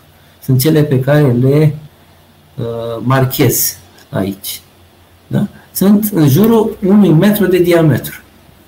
Uh, deci, în general, erau mai puțin cerute, solicitate, se obținea timp mai ușor pe ele și continuăm să le folosim în cadrul proiectului Euronier. Nu te auzi, Ada. Da, Ovidiu, uh, mai mulți dintre cei care se uită la noi au întrebat Uh, lucruri legate de uh, felul în care se face observarea. Chiar diletant, cel care pusese întrebarea anterioară, întreba dacă se fac vizual observațiile astea și dacă, dacă le facem doar vizual, nu există riscul să uh, pierdem ceva. Și uite, Ioan Ilișie întreabă dacă există vreun sistem de supraveghere automată. Da, există, vă spuneam, americanii de asta au descoperit 99% din asteroizii NEA Ehm, au de circa 30, poate chiar 40 de ani, vreo 5, eh, 6, poate chiar 7 astfel de surveiuri, eh, telescoape dedicate. Eh, sigur, au avut primele finanțări mai substanțiale venite de la armată pentru că ei folosiseră pentru cu două telescoape linear, Lincoln, la baza lor militară din uh, Statele Unite, pentru detecție de uh, sateliți uh, secreți. Și atunci au practic donat tehnologia și telescoapele, două telescoape de un metru diametru, care au stat la baza unui astfel de survey, cel mai productiv din trecut, se numea Lincoln Survey, care a descoperit foarte mult, 30, 20, 30% din toată această bază. Deci există, da, astfel de uh, proiecte. Din păcate, uh, practic doar în Statele Unite, uh, pentru că prin uh, contracte cu NASA și alte finanțări, chiar universitare și asta își permit să uh, aducă câteva zeci de milioane uh, până către 100 de milioane de dolari anual către aceste surveiuri. Da? în vreme ce Europa nu are, nu a avut decât astfel de inițiative minore, uh, modeste, precum Euronier, care nici măcar nu și-a propus să facă descoperit, doar descoperit de asteroizi, ci și caracterizări. Foarte multe dintre publicațiile astea publică curbe de lumină sau date spectroscopice. Dacă punem un spectrograf pe uh, obiectul respectiv, putem cunoaște în principiu ce clasă, clasificare are uh, și ce, cam ce, din ce e format uh, și de unde provine uh, că ei provin din inelul principal în principiu, au fost deturnați de pe orbită de către planetele mari, Jupiter și Marte, cei mai mulți dintre ei, cam de acolo provin. Deci suntem alimentați aici în zona interioară de către de asteroizi apropiați de Pământ, cumva trimiși pe orbite de către Jupiter și Marte în foarte, foarte mulți ani, la peste 100.000 de ani, scala procesului, acestui proces. Uh, da, deci există astfel de surveiuri, ele fac noapte de noapte senină astfel de descoperiri și pe pagina Minor Planet Center apar în timp real, practic, Minor Planet Center aici, la Harvard, este forumul mondial care ține bazele de date de observații. Aici uh, există o listă numită uh, Observations, Neo Configuration, uh, numită uh, lista de uh, NeoCP, uh, NeoCP lista asta este confirmation. Și aici aveți ultimele observații, bine în America e încă zi acum, aceste date, că ele provin din surveiurile astea care încep cu P, sunt surveiul celebru Pan Stars, două telescoape de 1,8 metri din Hawaii. Uh, altele care încep cu C sunt uh, surveiul Catalina, Mount Survey Catalina din Statele Unite și în majoritate, vedeți, și mai sunt câteva obiecte amețite pe aici, probabil vin din uh, mini-surveiuri din astea cum a fost și Euronier, care pot fi obiecte adevărate sau poate că sunt false. Dacă vedeți astea care au fost mutate pe altă listă, s-ar putea să fie fie sateliți sau bucăți de sateliți sau space debris, uh, murdării gunoaie spațiale, uh, care trebuie confirmate și ele. Și fiecare dintre acest obiect, să zicem că eu am sus pe munte un telescop pe mână, le fac click, click, click și le fac uh, pentru data observației, să zicem că e la noapte. O completez aici jos, la observatorul din la Palma are un cod, se numește 950. Uh, vreau să scot o listă uh, cu cele trei obiecte, îmi spune pozițiile la care se va afla la noapte, la ora 02, 03, 04 și așa mai departe, poziția pe cer. O poziție asemănare, uh, asemănătoare cu RA, right ascension și dec, declination, cu longitudine și latitudine pe Pământ, acolo unde noi știm să uh, uh, ațintim telescoapele și să observăm astfel de obiecte care au magnitudini slabe, 21,9, 23, 22, sunt doar în limita telescoapelor de clasă 2 metri, cam așa ceva, sau, sau chiar a telescoapelor mai mici, însă cu imagini din astea uh, adunate una peste alta. Sunt, îmi face plăcere să mă laud, ca să zic așa, că sunt în al treilea proiect uh, ale căror idei au fost inițiate de mine către colegii mei din România. Actualul proiect se numește uh, Parasol, Parasol, deci un fel de o umbrelă împotriva asteroizilor, care poate să descopere asteroizi chiar cu un telescop mai mic cu o tehnică așa numită synthetic tracking. Deci în loc să facă telescopul tracking-ul pe, teles- pe telescop, pe cer, pe asteroid, asteroidul care e necunoscut, deci nu se știe uh, cu ce viteză și în ce direcție se mișcă, ei bine, noi luăm zeci de imagini cu un telescop mai mic și lăsăm softul să facă un soft scris de un astronom amator din România, se numește Mălin Stănescu, uh, care a terminat și studii în străinătate între timp și care s-a întors în România uh, și care a dezvoltat deja și el e motorul central al acestui proiect, un astfel de soft care face uh, sintetic tracking pe cele câteva zeci de imagini de, de, într-o rețea de 4-5 computere mai performante în care vom investi 20.000 de euro. Um, Uh, cu grație, grație uh, plăcilor uh, grafice actuale și tot mai performante, pe care tinerii le cunoașteți foarte bine pentru că jucați foarte multe jocuri cu ele. Nu? Ei bine, și ăsta e un fel de joc de a descoperi o bucată invizibilă, vă repet, pe imaginile individuale, pentru că ceea ce ați văzut aici la descoperiri folosește tehnica clasică Blink, asta se numește Blink, se iau patru imagini sau cinci suficiente, se suprapun foarte bine stelele, se reduc și se vede, softul vede ce obiect se mișcă în linie dreaptă și constant în timp. Asta e definiția unui astfel de obiect, ca cel din imagine. Ei bine, tehnica cealaltă, synthetic tracking, e ușor diferită, e mai fancy puțin, e folosită în lume doar de în ultimele două decenii, ceva, însă ar fi un pionierat pentru Europa chiar. Nici, din câte cunosc, în Europa nu există un astfel de software specializat pe synthetic tracking. Da, da uh, Ovidiu, ai tu o ultimă întrebare. Uh, e puțin mai ciudată, dar am zis să încercăm totuși.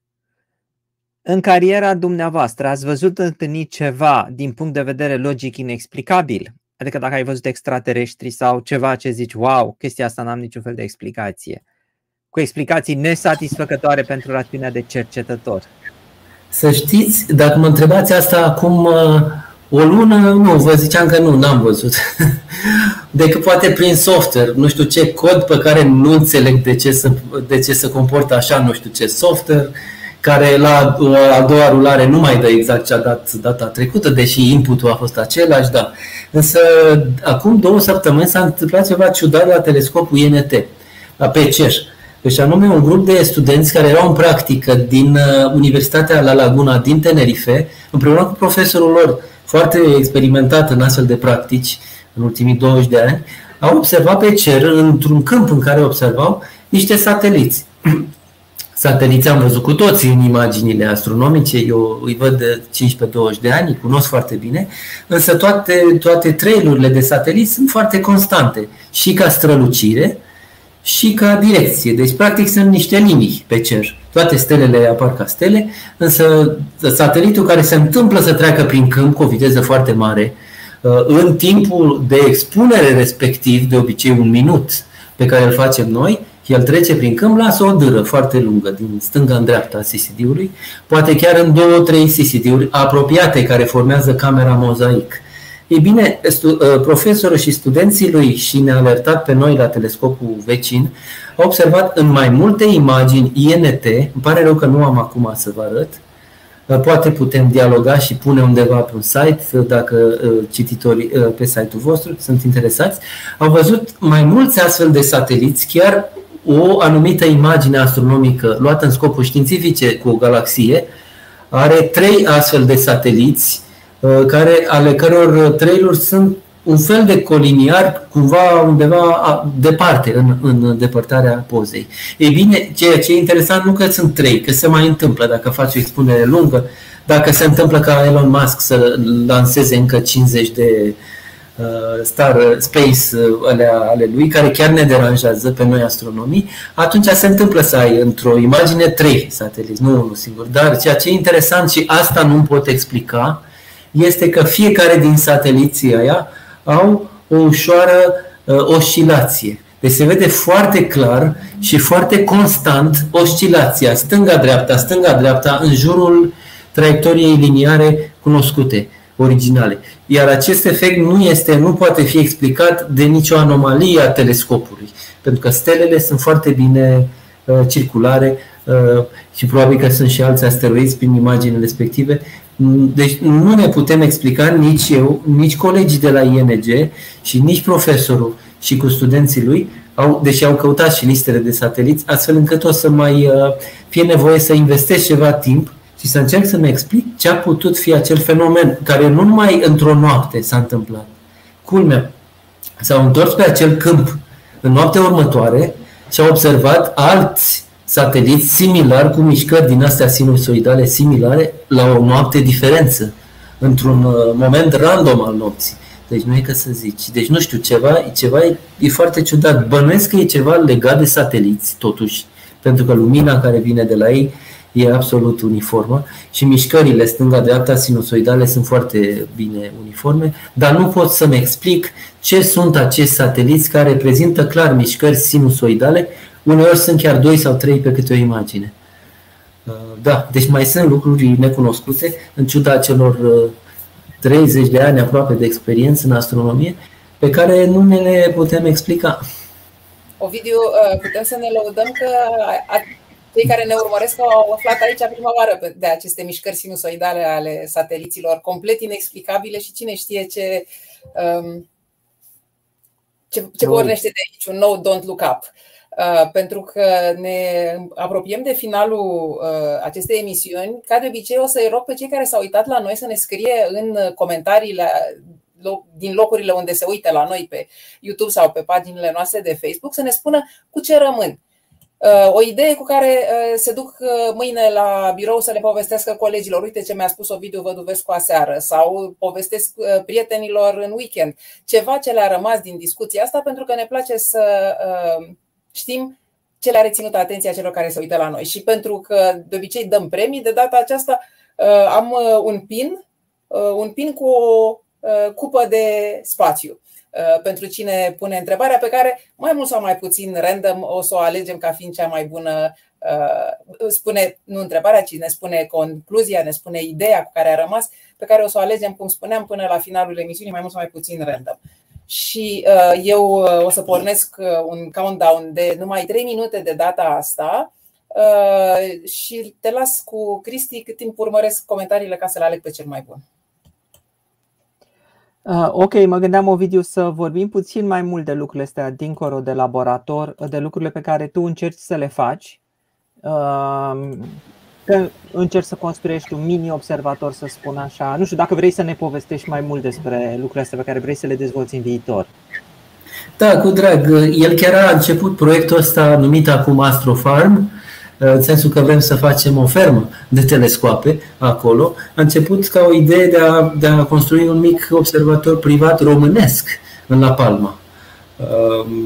Um, din cauza că m-am enervat că au fost două proiecte românești cu finanțare, unul dintre ele pierdută, de a construi două telescoape naționale, profesioniște românești de 1 și respectiv 2 metri diametru, n-au ieșit acum vreo 10 ani am propus în România un astfel de proiect privat pentru cei uh, astronomii amatori. Sigur că nu te duci în România să cauți bani, finanțare, însă mă gândeam că vor veni 10, 20, poate mai mulți cu timpul, care vor pune fiecare și vor beneficia ulterior de uh, întoarcerea înapoi, practic, a fondurilor investite, în faptul că vor putea, putea veni aici uh, în fiecare vară, de exemplu, în La Palma, să, să fie cazați, să facă observații, astrofotografie, plimbări ziua și uh, așa mai departe în insulele astea superbe, care sunt precum La Palma, Tenerife uh, și cele șapte, în total sunt șapte insule în insulele Canare. Uh, asta n-a ieșit, din păcate, însă am avut șansa să-l am ca și coleg pe Richard, căruia i-am propus, știam că e puțin mai înstărit decât mine, el venind din uh, Anglia și Statele Unite și el a zis da în doar două minute după ce i-am pus întrebarea și explicația prin e-mail, a zis da și chiar cu o sumă mai mare decât mă așteptam eu, astfel încât am cumpărat acum 2 ani, cum vă spuneam, acest teren de 8000 de metri pătrați aici, cu un preț foarte mai mic decât uh, unele terenuri din România, de vreo 7 euro pe metru pătrat, cam așa. Uh, pe care îl vom dedica, uh, în principal prin lege trebuie să-l dedicăm pe o suprafață mai mare, 70% sau așa ceva, agriculturii, deci vom pune pon fructiferi ecologici pentru autoconsum și astronomiei sau astroturismului, în sensul că vom construi, avem uh, dreptul să construim până la 10 căsuțe, a câte două paturi fiecare, 20 de paturi maxim pe suprafața asta. uh, și sper eu, în faza finală, uh, faza a doua sau a treia a proiectului, câte 20 de telescoape de sub un metru toate telescoapele, în sensul că acum, după doar un an de când am pus pe Google site-ul și pinul pe hartă Astrofarm în La Palma, am primit câteva cereri de potențial, de la potențial clienți. Avem uh, niște clienți din Suedia, o asociație națională, care vor să aducă un telescop de 60 de centimetri, circa un milion de euro, costă nou, sau alți clienți din Germania, universitate uh, din Germania, care este Uh, cea care a finanțat sau cofinanțat uh, celebrul proiect Sofia, dacă ați auzit, cu avionul care a zburat în stratosferă și a făcut observații cu telescop în uh, infraroșu de pe un Boeing. Acei oameni aveau telescoape mai mici, de 60 de centimetri, cu care făceau follow-up sau la datele pe care le aducea Sofia. Și Uh, ei au terminat contractul cu NASA și atunci vor să-și mute două astfel de telescoape din California în mai aproape de casă. Asta e ideea, în La Palma. Apoi am mai avut uh, și mai am alt coleg de aici, astronom profesionist, care are un telescop de 40, uh, de 50, sunt mai accesibile în ziua de astăzi către telescoape. Sau chiar există astronomi amatori și exista moda asta în România, precapitalistă, să zic, unde singura șansă să ai un telescop era să înveți cum să șlefuiește oglinda. Și există astfel de meșteri, încă au o vârstă mai respectabilă în general, uh, care au și sunt specialiști și poate fac chiar oglinzi mai bune decât le face nu știu ce fabrică din uh, China sau din America sau de unde o fi ea, la standard așa la industrie. Uh, el, uh, pentru că le face manual, am un astfel de colaborator, e un mare nume în uh, împotriva poluării luminoase. Fabio Falchi din Italia, care are un prieten cu care a construit un telescop de 70, 70 de centimetri, pe care ar dori să-l aducă în La Palma unde a fost și am făcut, am organizat împreună conferințe, două conferințe împotriva poluării luminoase și pentru un cer cât mai negru în site-uri din astea care practic sunt patrimonii UNESCO, patrimonii uh, uh, ale umanității și câteva uh, locuri în lume, practic, care trebuie păstrate. Există o lege împotriva poluării luminoase aici, dată de uh, către rege, semnată de rege, de când s-a înființat observatorul care să protejeze observatoarele, în care oamenii obișnuiți, precum și grupurile astea care organizează expediții Uh, unde am adus peste 500 de oameni în total, nu numai din România, vin și au șansa să mai vadă încă calea lactee. Dacă se uită sus pe cer, uh, au șanse să vadă calea lactee. Pentru că, din păcate, circa 80% din populația lumii nu a văzut sau nu uh, vede sau nu cunoaște niciodată calea lactee. Pentru că trăiește în, în orașele mari și de acolo nu are nicio șansă. Deci uh, suntem cumva atașați, atât și eu uh, și Richard, nu numai sub aspectul nostru profesionist, uh, ci și așa cu sufletul. Suntem atașați să aducem aici cât mai mulți oameni obișnuiți și să vadă cerul, să vadă insula asta superbă sau, dacă sunt și vor deveni mai dedicați, fie să-și aducă cât un telescop pe care să-l găzduim aici, deci vom avea circa 15 locuri cel puțin pentru găzduire de astfel de telescoape, uh, fie să cumpere timp la distanță, câte o oră sau câte o noapte sau mai multe nopți, uh, fie să organizeze alte activități, grupuri, cum vă spuneam, expediții, schimburi prin Erasmus, de exemplu, prin licee. Am început uh, să țintim astfel de schimburi unde finanțarea ar fi asigurată de proiectele Erasmus, unde licee ar putea să vină două săptămâni cu copiii, 15 grupuri de câte 15 copii plus 3 patru profesori, să stea două săptămâni și să facă un fel de practică aici. Fie în săptămâna școala altfel, sau uh, școala verde, parcă aveți acum așa ceva, sau în vacanțe, uh, pur și simplu, și pot să vină să învețe și să se bucure de natura asta, ulterior să meargă, evident, la facultăți, poate în altă parte, poate să facă astronomie, chiar și poate cândva să devină profesioniști ca și noi sau măcar uh, difuzori, uh, oameni de public outreach. Cum, cum, exact. Ovidiu, mulțumim foarte mult. Între timp eu am urmărit comentariile scrise de cei care s-au uitat la noi. E greu, uh, există o linie destul de tristă de oameni care sunt fie întristați de situație, fie, de pildă, spuneau Uh, toți cercetătorii români sunt afară, uite doi dintre ei pe ecran, e vorba de tine și de Cristi.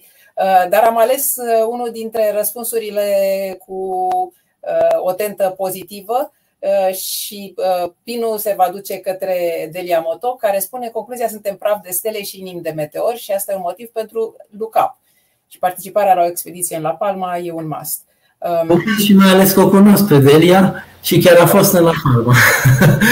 Așa. Deci vorbește din experiență. Delia... Uh, Merită pe deplin, uh, sigur că da. Și dacă ne scrii la deschis la cercetare gmail.com, Delia, putem, uh, pot să-ți trimit pinul cât mai repede. Bun, am ajuns la sfârșitul întâlnirii de astăzi. Este ceva, o video ce ai fi vrut să spui și n-ai apucat să spui? Uh, cum ne apărăm de fapt de asteroizi? Răspunsul ar fi prin cercetare, prin a ne uita, a continua să ne uităm pe cer, uh, prin ceva mai multă finanțare, care eu personal mă bucur foarte mult de vreo 5 ani de când am reintrat în contactul ăsta uh, prin Universitatea din Craiova în România, a început să apară, iată, suntem în al treilea proiect finanțat de către instituții din România care pot aduce la viață niște idei, pur și simplu, grație colaborării cu astronomi amatori, cu uh, oameni foarte tineri, foarte, foarte deschiși la minte, buni programatori uh, sau observatori ai cerului. Deci prin, uh, răspunsul ar fi prin observații care se desfășoară în general de la observatoare, mai mari sau mai mici, și prin pasiune și prin cercetare. Cam asta ar fi răspunsul. Uh, ne putem apăra de asteroizi. Da, prin cunoaștere. Uh, bun, uh, săptămâna viitoare o să fim aici la aceeași oră, miercuri la ora 9 seara cu Ciprian Mihali și o să avem invitată pe Dana Jalobeanu, care o să ne vorbească despre istoria începutul științei. A apărut știința printr-un miracol, a fost o întâmplare, a fost ceva natural, până la urmă cum a apărut știința în istoria civilizației umane și care a schimbat așa de mult civilizația umană. Ada, vrei să mai adaugi ceva? Nu, vreau să le mulțumesc celor care au stat alături de noi și să-i spun lui Ovidiu că probabil n-a apucat să vadă foarte multă lume Uh, i-a transmis salutări, oameni care îl cunosc, oameni care l-au văzut prima oară și câțiva au spus de ce n-am știut lucrurile astea când eram în liceu și puteam încă să decid uh, să fac o carieră sau măcar să-mi fac un hobby din astronomie. Răspunsul e niciodată nu e prea târziu. Bine atunci. O seară plăcută la toată lumea. La revedere pe data viitoare. O seară plăcută și cer senin din insula La Palma. Mulțumim.